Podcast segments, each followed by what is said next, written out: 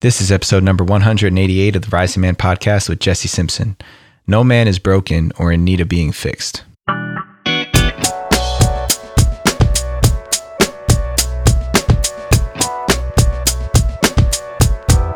What is up, Rising Man family? Jeddy Azuma here checking in behind the mic. Today, I've got another amazing guest on the show. Before I get into that, I want to encourage each and every one of you to head over to risingman.org slash ignite. We have our 12-week online program designed to help you launch into the next stratosphere of your development as a man.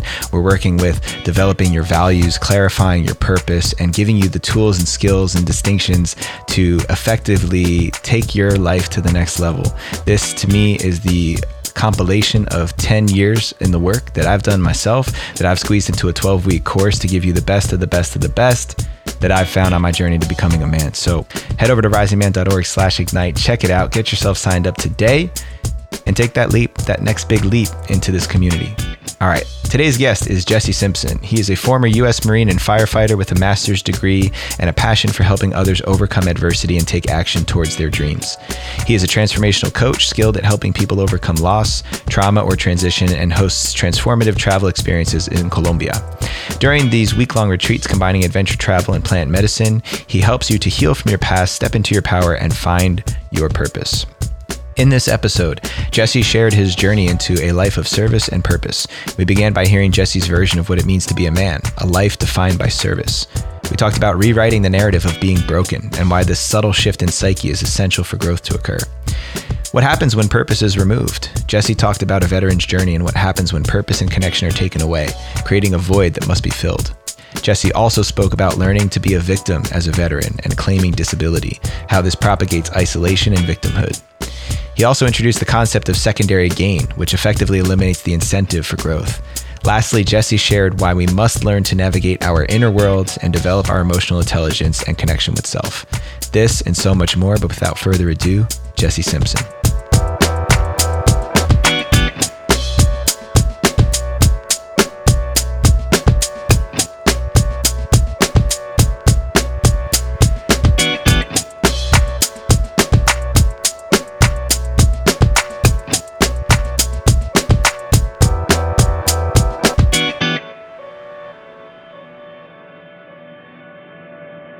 All right, Rising Man family, I've got another fantastic man joining me here today, Mr. Jesse Simpson coming in live from Lakeland, Florida.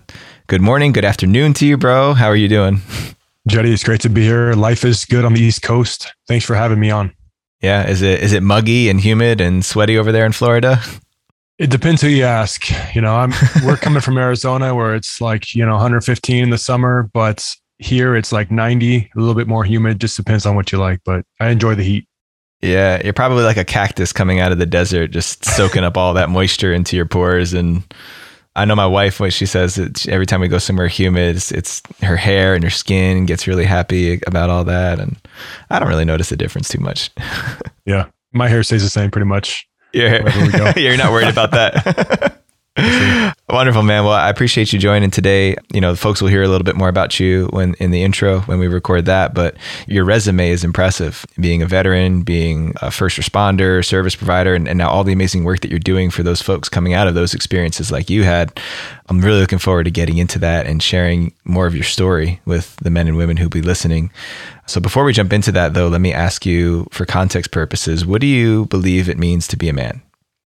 To be a man to me means to serve and to stand, to serve our family, a community, a cause. And to stand is to defend, to protect, to strengthen those that we serve so we can make sure that our tribe, the people we are here to, to serve, are taken care of and provided for. Mm-hmm. Uh, have you read a, this book called Tribe by Sebastian Junger? Yeah, like three times. Okay. All right. So so then for for anyone who hasn't read it, read it. It's a really quick read. You could probably sit down and read it in a few hours at, at, most. One of the things that really stands out in that book that I was just reminded of by what you said is this implicit instinctual desire that we have to serve our community and to band together. And taking his words and extrapolating from it, I think it's a reflection of how, as we've become larger and larger societies of more and more people, we are naturally more and more disconnected. Here we are in the United States. We are a nation of 380 million people versus a small village community of 50 to 100. So there's more separation, but the, the desire and the instinct within us to band together and to serve a common cause is still there. So he talks about when he was a, a teenager, I believe, or a young, maybe an adolescent, where he had this almost alarming desire for chaos to break out simply so that he could band together with other people and I really resonated with that. I remember wanting having that feeling, craving that some sort of catalyst that would pull myself and the people around me more together because of that, you know, desire to be in community. And I didn't really know what I was experiencing when I was a kid, but there was that. And so I hear you in what you're saying about being a man, this stepping up and serving. I, th- I think it's at our at the core nature of who we are. And so many men are struggling to find that. And being a veteran yourself and, and someone who was in, in first responders and services and firefighting, all, all these different capacities, can you talk a little bit more about your pursuit of that and how you found that in in the armed forces and in the other ways you've served?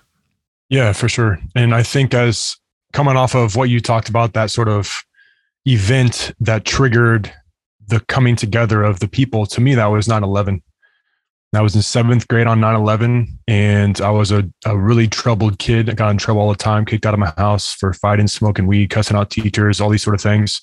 But it was that event september 11 2001 that made me for the first time in my life realize that something bigger is happening here that people i saw the firefighters go into the world trade center with complete disregard for their own safety for for anything. They they just went in to help complete strangers. And then you see the buildings collapse and you know they're not coming out. And it just shifted something inside of me to stop so much focusing on myself and and and feeling sorry for myself and causing so much trouble. And it put me on this trajectory to want to be a marine firefighter. And I didn't have those words, but it was like this this call to serve something larger than myself. And it came from 9-11. And, you know, I think that's the catalyst for a lot of growth, a lot of transformation, a lot of the stuff we need really in the world. It comes from pain, it comes from suffering. It, it forces us out of the darkness into whatever it is we're here to do. I cleaned it up just enough to graduate early from high school and join the Marines. And in the Marines, I, you know, I met my brothers. And that's the tribe, the community. I mean, the book Tribe is about his, a lot of it is about Sebastian Junger's time with, I believe, an army units embedded in Afghanistan. You know, when you go through these things with these people where you're, you know, you're you're training for weeks on end in the desert, you're you're not getting enough food, you know, you're you're traveling around the world, you're seeing all these different things, and you're really becoming in, in a way a man. There's just a bond that can't be broken in that sort of brotherhood in that container that is the military. And it's what I think a lot of misguided youth, at least for me as a misguided youth, what I needed to get over myself, to come together, to find, you know, that even if I am broken, I'm with a bunch of other broken misfits and all these sort of different people that we're all working towards this common goal. And when we work together, there's nothing we can't accomplish. Mm. I want to hone in for a second on that word broken. First of all, do you believe that you were broken? At that stage of your life when you look back on knowing what you know now would you look back and say that you were broken? I wouldn't say i was broken but i would say i definitely thought i was a failure. Mm-hmm. so what do you think led you to believe that? Because i agree. I think a lot of young uh, you know boys adolescents young men have that belief whether it's what they come up with themselves or it's something they were told by authority figures yeah, the failure thing. I mean, I've failed a couple of classes and I just, I grew up in a really emotionally unstable home environment. My mom was a single mom. She had four kids. My older brother had, well, he was diagnosed with pancreatic cancer when I was young. And so there was this always this like emotional turmoil going on in my family. So I think it was a lot of it was unspoken at first. I just wasn't getting the love and the attention. Another way I could probably frame this is like unworthy of love or unworthy of happiness or success. And I think it started off as that I wasn't getting the attention because my mom was so preoccupied with my brother or trying to pay the bills and all these other things. So I started to get in trouble. And that's when I started, you know, getting kicked out of school, failing classes, cussing out teachers. I started getting attention, but it was the wrong sort of attention. And that's when I started to, you know, I was I was deemed at risk.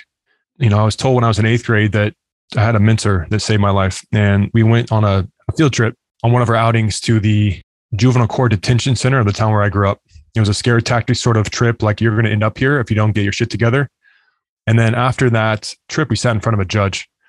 And the judge lectured us for 30, 45 minutes. And there's three of us boys. And at the end of it, he wrapped he wrapped it up and he pointed at the first boy and he said, You'll be dead by the time you turn 18. You'll be in jail. And then he pointed to the third boy and he said, You have a chance to write your own story. And so although I do think that I felt in that time that I was a failure, there's something that sparked inside of me, or at least looking back, it's clear to me that I'm here because I have a chance to write a new story, to change my life so I can be of service, so I can stand up for something larger than myself.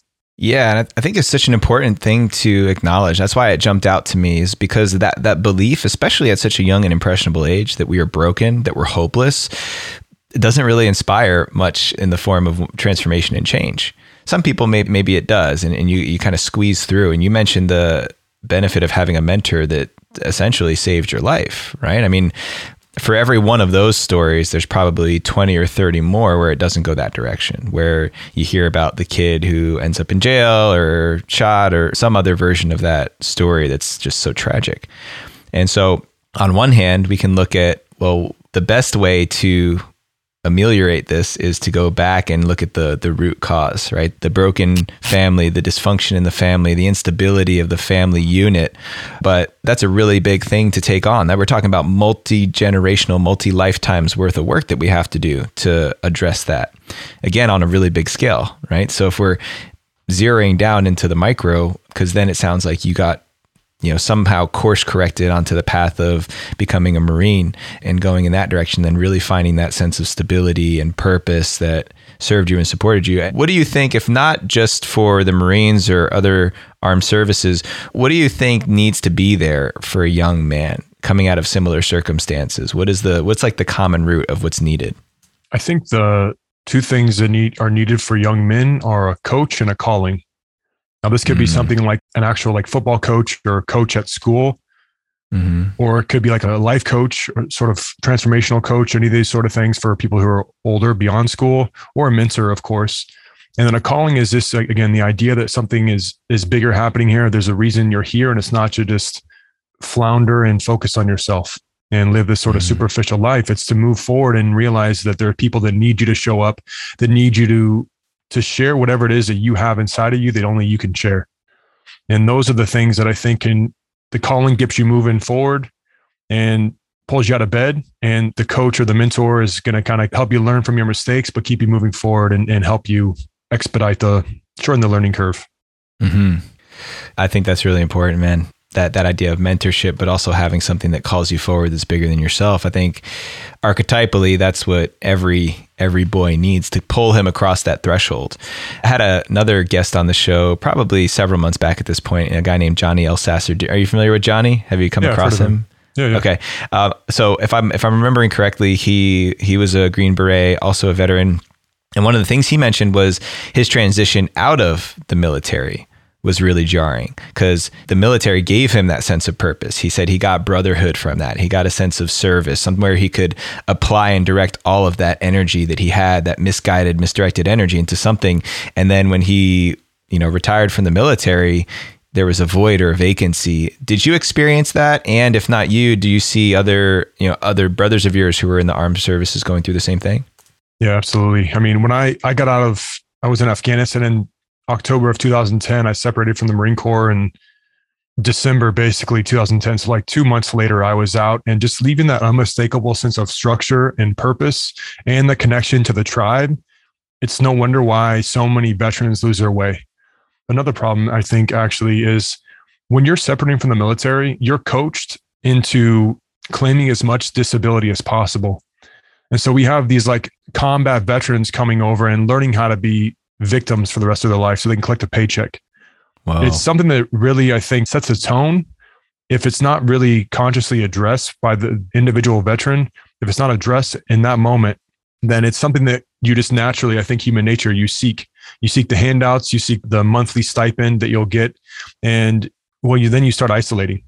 And so you have all those mm. things that you maybe have experienced in the military. You start isolating because your brothers are spread across the country or world, and you feel like no one understands, which is true. And then you're just looking for things outside of yourself to fill you up. So for mm-hmm. me, that that was exactly what I experienced. I started to deal with this sort of I wouldn't even have these emotions to describe back then because there was a, a book, Iron John, that I read, and he talked about the words jumped out at me. He said, The Marine Corps builds the outer warrior or the outer shell, but neglects the inner warrior.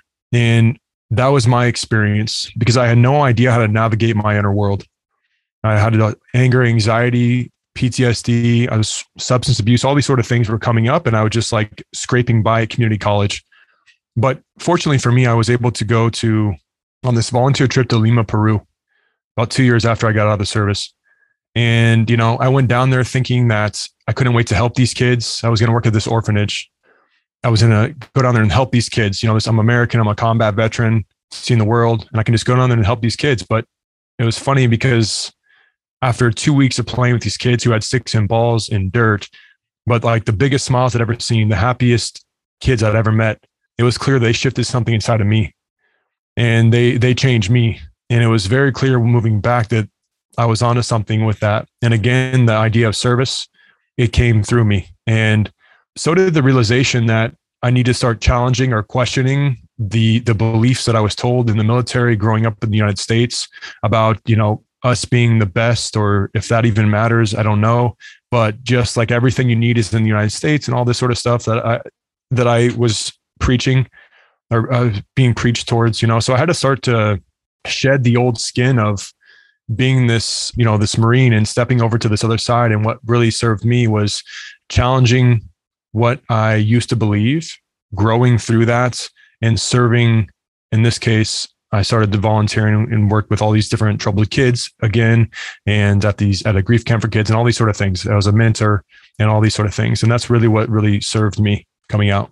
Wow, man! So I need to backtrack just a little bit because you dropped some really important stuff in there and illuminated some things for me. That whole piece about the servicemen and women being coached to claim disability. And I don't I don't know exactly the words that you use, but the way I heard it was led to be encouraged to claim more so that you get your daily stipend and that it creates this this identity of victimhood, this practice of victimhood. That's really fascinating to me. And obviously if we're focusing in and zeroing in on just veterans that's that's one conversation but i think that that's also a greater problem for a whole generation that has been led to become very dependent on resources on validation on XYZ from authority figures that then we're squeezed out into the world and expected to be able to do that for ourselves.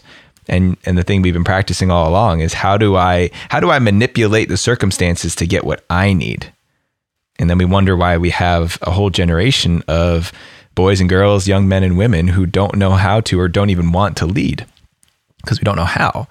So that was really interesting to me and how you said that that in some ways propagates more further isolation and, and a greater sense of victimhood. Obviously that's that's something that we need to figure out how to address because even just claiming disability, just what that does psychologically to somebody, the words claiming disability, that word claim is so powerful. So mm. to to claim disability, it's it, you're literally having to tell yourself a story and change your identity and from mm. instead of being an empowered person who's not a victim of your circumstances, it's the opposite. I'm a disabled person. I'm not able. I am not able. Just what that does psychologically, man. I mean, is there, is there anything else you could say to open that up a little more? I mean, you get it right there. And I think that's the thing, you know, and there's this thing called secondary gain. I work with a lot of men and women who've experienced trauma. You could say PTSD, but there's all different levels of trauma. And there's something that prevents sometimes from people releasing this trauma because we have a process that that can just completely shut off the emotions to the traumatic memories. In like one or two sessions, I can do what 30 years of therapy can't do because we're getting at the subconscious root of this sort of stuff. But you'll find sometimes in this work that people are, like you said, they've identified so much with this, or they have what's called the secondary gain, where if, for example, a, a Marine has PTSD and he's getting 100% disability for the rest of his life, if we get rid of his PTSD, which we can, then he's not going to get his paycheck anymore. And so that's the concern. So he's still clinging on to that identity of PTSD, unwilling to surrender that and actually be free because he's I mean, he's stuck in the past or whatever that might be. But I think you hit it right on. And it is ripple out to a, much wider audience. It's not just veterans. Everyone's looking for this sort of like next external fix to to validate them to get them moving forward but we got to overcome that because that's where i feel like it's happening right now a lot of people are at the mercy of the government of the world around us and we got to come back to ourselves and be led through what's coming inside of us yeah that concept of secondary gain, I think we're also seeing that with everything that's happened with the pandemic and the millions of people who are now on unemployment, that we've de incentivized people from going out and taking matters into their own hands. Uh, literally, people are making more on unemployment than they could at their nine to five job. So, what incentive is there for somebody to go back to work? Except for the fact that maybe they're just bored. But we've also solved that problem because we give people screens and technology where you can literally put your put your brain on a vacation until it's time to go to sleep again and people don't have to do anything. And it's when you really look at it it's actually kind of, it could be really upsetting. It could be really depressing when you look at what we've created in just a in just a few years. I mean i i'm 34 i just turned 34 years old and I still remember what it was like before we had internet in the household. My younger brother, who's six years younger, doesn't remember that. So, sometime in the past 30 years, the past three decades, we've gone from more of a just kind of, I guess, somewhat of an analog lifestyle to now everything we do is tapped into some sort of technology. And the motivation or incentivization to go out and to carve your path in the world, it's, there's almost like no nothing that is inspiring that anymore. I agree, Jeddy, and to me, it's it's really that's really scary. Everything you said is is really scary. We're disempowering the the people, and this is what I think it means to be a man. Why I think it means to stand, or what it means to stand, is to stand up above the crowd and realize what's happening, and ultimately carve your own path and not take that shit anymore. Because I don't know what's going to happen with the United States. I don't know what's going to happen as far as COVID and all these things outside of my control. But I do know that if we're going to be free and feel fully alive, then we need to wake up to that and and not just live at the mercy of somebody who's just given us enough just to to pay the bills and then stick our, our head in a phone or computer and be distracted.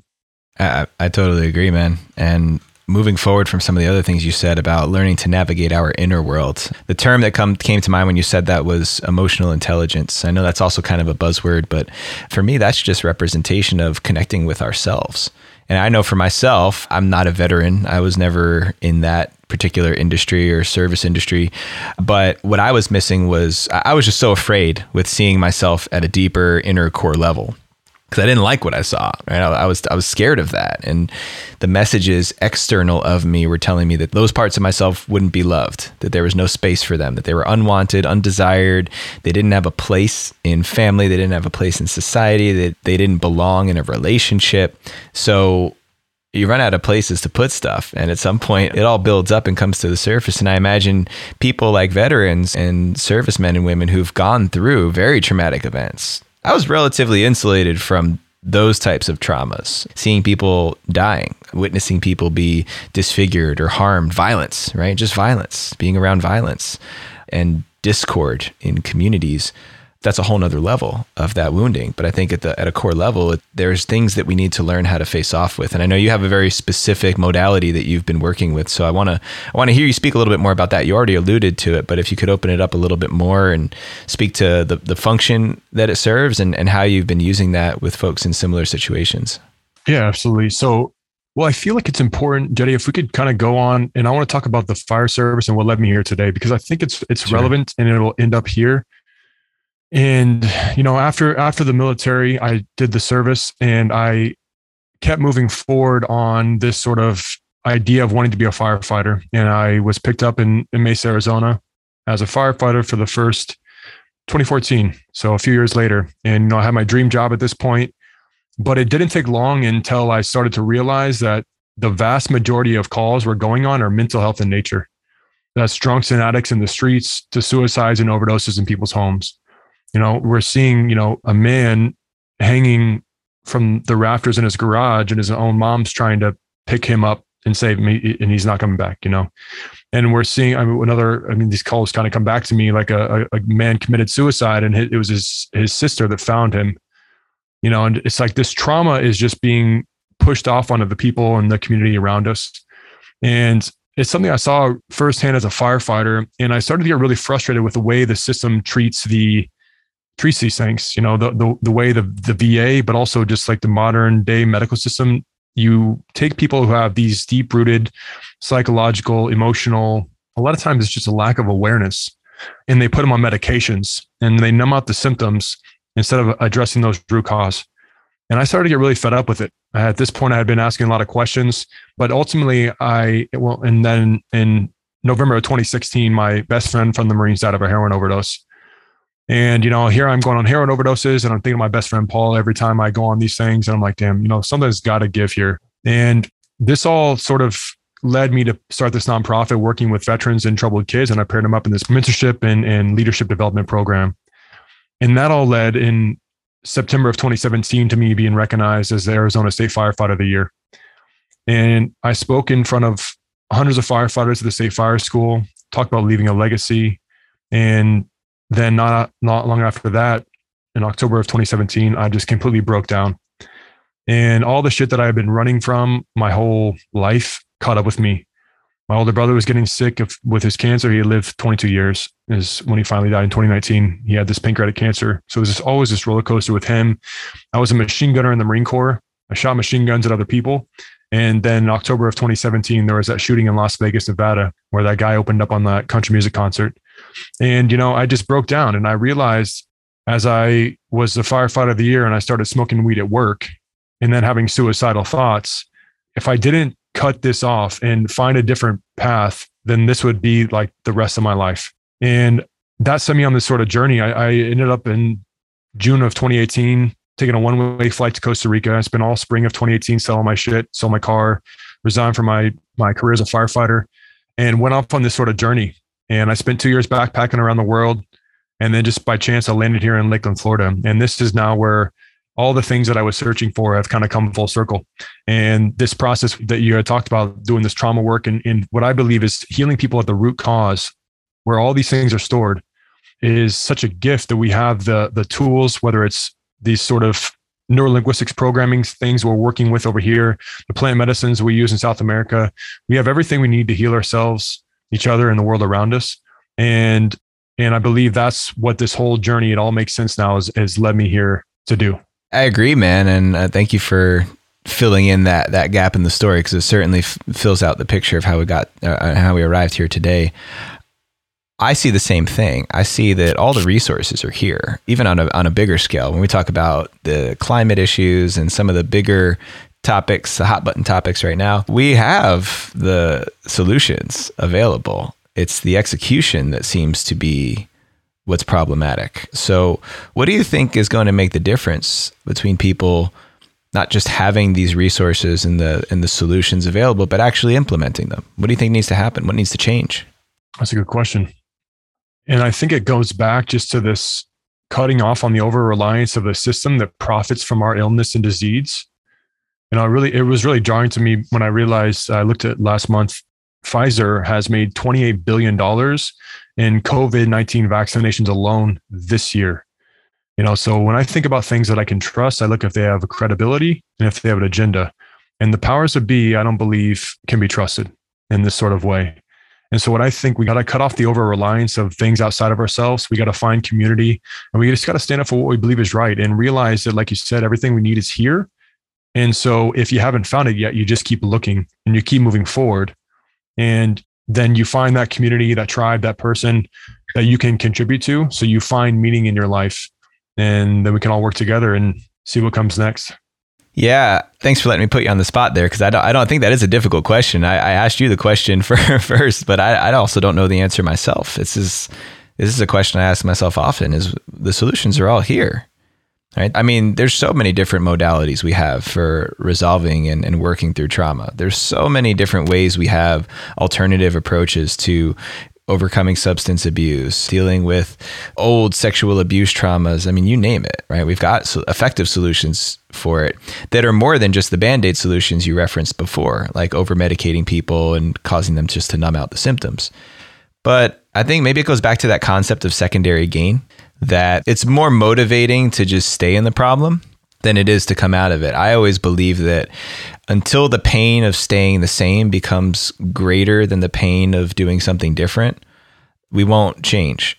Even though it might hurt to hold on to that stuff for so long and being mired in substance abuse can be really painful until that becomes more painful than the thing you're afraid of facing off with or what you must do to move through it there's no reason for you to do anything different. And i think that's why we continue to see such staggering statistics when it comes to male suicide and opioid dependency and, and you name it right? Is because it's still not motivating enough for people to to want to change. And honestly, I don't know what the solution is for that. I, I, can only think of my own experience and the people I've seen come out the other side of it. That at some point, um, I don't believe it has to be a rock bottom, but there has to be some sort of experience where you say enough is enough. I'm done with this. I don't want my life to be this way. And only I could decide that for myself as badly as my parents wanted to see me find my way at my situation, as bad as my friends and my loved ones wanted to see that, I had to make that decision for me. Nobody could want it more than me. And I think that's the the painful reality is that some people will never want it enough for themselves. Yeah, it's tough. I think it's it's really tricky.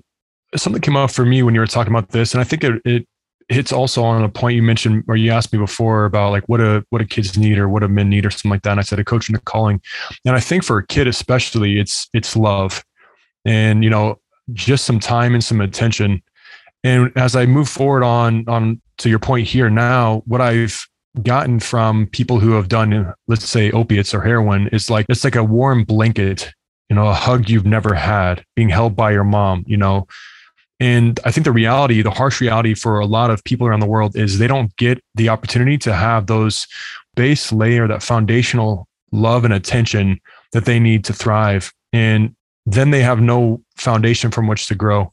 And then, it, however, the coping mechanism, you know, that they find, whether it's drugs or food or whatever, you know, comes out, it's it's really tough to navigate that. But I think the people that do have success are the ones that have got a taste of that, got a taste of a real human connection. And I think, you know, that's at least how I'm trying to uh, navigate these things as I've worked with a lot of people now that have experienced some serious trauma. You know, one of the guys I served with in Afghanistan actually just couple months back messaged me out of the blue. And, you know, I hadn't heard from him in a long time. And I was like, hey, man, what's going on? He said a lot.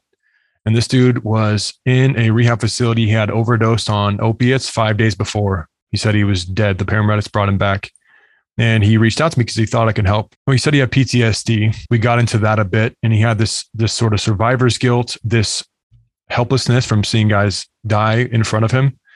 And then he got back and there was some sort of childhood trauma that was sort of even festering beneath that. So we cleared up the PTSD and it's like you can't think about anything else when you're in this sort of fight or flight response, when you're reliving these negative emotions and you have no emotional intelligence to navigate them. It consumes you. I mean, just the way I've shifted my life instead of just being like, why don't you just like unfuck yourself and fix yourself? Like giving a little bit of love, giving a little bit of compassion, because a lot of these people have never experienced that. And they use mm-hmm. these drugs, these other coping mechanisms to cope with that fact. Yeah, I agree. I've learned that over the years too, specifically with men. Uh, there's there's a time and a place for some of that. We'll call it tough love, for lack of a better term, right? Where it's important to draw a line and say, "Hey, are you going to make a stand for yourself?" Because I'm tired of being the one to stand for you more than you're willing to stand for yourself. I think that's that's appropriate under certain circumstances where there's trust already built up and it's not seen as I'm abandoned. Here's not someone else who's going to abandon you, but I'm going to, I believe in you enough that you can stand on your own two feet now.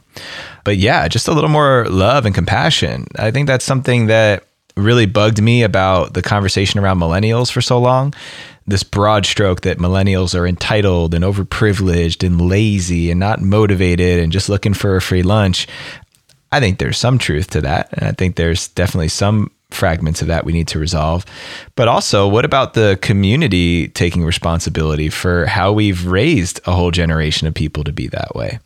What about the social conditions that have made it so? The helicopter parenting, the participation trophies, all, all the things we introduced that create a certain psychological narrative for individuals. And also looking at the greater social structure that it's all set up for the millennial generation and future generations not to be very ambitious. I think it's changing now. I think it's actually changing pretty quickly. I'm I'm already hearing I was just having conversations this past weekend with a couple friends of mine who have children who are like preteens or young teens, and they're already way more industrious and ambitious than I ever was at that age. So it's, I think these cycles are are changing fast, but but yeah, I think it's something that we all get to look at and, and take responsibility for. And it, it seems, for me at least, it seems like a very, like a colossal obstacle to tackle when I think about millions, hundreds of millions of people that we need to work with versus who can I focus on that's in my immediate community. So going back to what you were saying before and what Sebastian Junger was saying in Tribe about I think the way through is deconstructing larger social governing structures and getting back to family and small community and village. I don't know how we do it. Um, I'm, I'm, I'm in an experiment of that myself with the way I'm living my life and raising my kids in relationship with people close to me.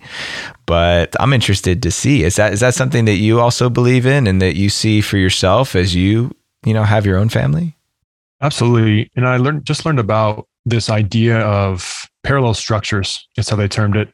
Like you said, we can't control the, the things that are going on outside of ourselves, but we can start to create these what they call parallel structures that are that are rising simultaneously alongside the the system, the whatever that means, and creating what you see is fit for those in your community.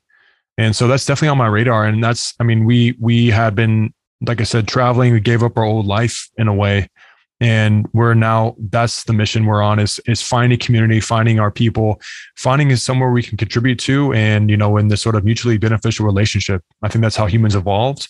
And i think that's what we need moving forward a, a sort of coming back to our roots like you know sebastian hit on in in tribe coming back together in community and serving each other and working together. Yeah. So i'm interested for you personally. What does that look like for you yeah, for me, you know, well, I've I've been growing my sort of community. I'm I'm still on this mission to find community. And where it's taken me is is just coming back and just putting myself out there in, in different groups that I wouldn't have done before. I think, at least from my experience as a man, what I have noticed is that men tend to isolate, they go inside of themselves and they just kind of stick to what's easy and comfortable and the Marines, they say complacency kills, you know, and I think it's complacency in the civilian world is like the biggest killer of your hopes, your goals, your dreams. And so I think just by pushing yourself, pushing the boundaries, getting uncomfortable, putting yourself out in different communities and seeing what you like is just absolutely critical at this time, especially with COVID disrupting our freedoms, isolation, restrictions, and all these sort of things. I think we're really being pushed, forced in a way to come back and find our people. So I'm on a mission to to do that over here as well. So before I start to move towards uh, wrapping up the conversation, is there anything else that hasn't been said yet that you haven't had a chance to express that you want to make sure you squeeze in while you have an audience of men and women who will be listening to this? Well, I want to. I'm not sure if we're we're going to hit on this. I'll just bring it up now. One thing that I am doing now is creating community around these retreats, and I've stepped into two months living in Medellin, Colombia, and it was the most dangerous city in the world in the early 90s, and it transformed into most to the most innovative city in the world in the 2010s. The people there are the most warm and welcoming people you ever meet, and, it, and it's just an incredibly beautiful country. That once I realized when I went there that all the news, all the media, all the sort of Netflix and Narcos you hear about this specific country, Colombia, is just not true. I mean, you could find trouble if you want it, but in general, the people there are incredibly rich and amazing, and the countryside is incredibly beautiful. And I always had this dream to start this this travel company and help people see this real and authentic way. And so it is important for me to share that that's what I've stepped into these last last 12 months or so coming on the edge of the or on the end of the the restrictions from covid is hosting these transformational travel retreats in in colombia and giving people a real authentic way to experience themselves in the world and we sit through these different using these different plant medicines that have been used by the indigenous populations native to the Amazon for hundreds, if not thousands of years. And we work through these ceremonies and these rituals that really, I feel like, wake up the wake up the truth about who we are and why we're here. And so I think that if anyone feels the call to to come to South America or to learn more about the, the medicines we're working with, I, I think it's important to to put that out here. And then of course reach out to me however you're going to do that on Instagram or via the website. But I think we are all being called to our roots in these sort of community service, all these sort of things, ritual, all the medicines that we have available to us, everything we need to heal ourselves, each other in the world is is right here. And so if a, a retreat to Colombia sounds like something you might be interested in, be sure to reach out. Yeah, awesome, man. So let's start there. We'll do it a little bit in reverse order. Where where should people go to find that information to connect with you? And yeah, just give us links, anything that's relevant to that. Yeah, for sure. The best thing is action underscore Jesse on Instagram. You can find me also at action-oriented.com. There's more information about the clearings, the coaching, and the um, the retreats on the website. But just say hi on uh, action underscore Jesse on Instagram, and we'll we'll take the conversation from there. Excellent, man. Okay, cool. So now I just got a few lightning questions for you to wrap up here, and then uh, we can send you off on your day. So, first one: What is one thing that you've learned in your life you wish you knew when you were 18? I would want to pass on to my 18 year old self that relax and enjoy. This life is a gift. Beautiful. And what do you think is the most important value to have as a man? Love. Love. All right. And last but not least, what do you think the world needs most from men right now? I think men are being called forward. We need to stand up from the sidelines. Mm. Wonderful, man. Well, Jesse, it's been an honor to connect with you in a bigger way. I really admire and respect the work that you're doing out there. Consider me an ally in that capacity. I look forward to seeing what where we go from here, how we build off of this conversation into whatever's coming next. Because I definitely, I definitely recognize the work that you're doing in this world, and it's important. So count on me for that. And I look forward to having you on here again sometime in the future so we can hear more about this amazing work, the seeds that you planted in the ground, and the fruit that's coming from them down the road.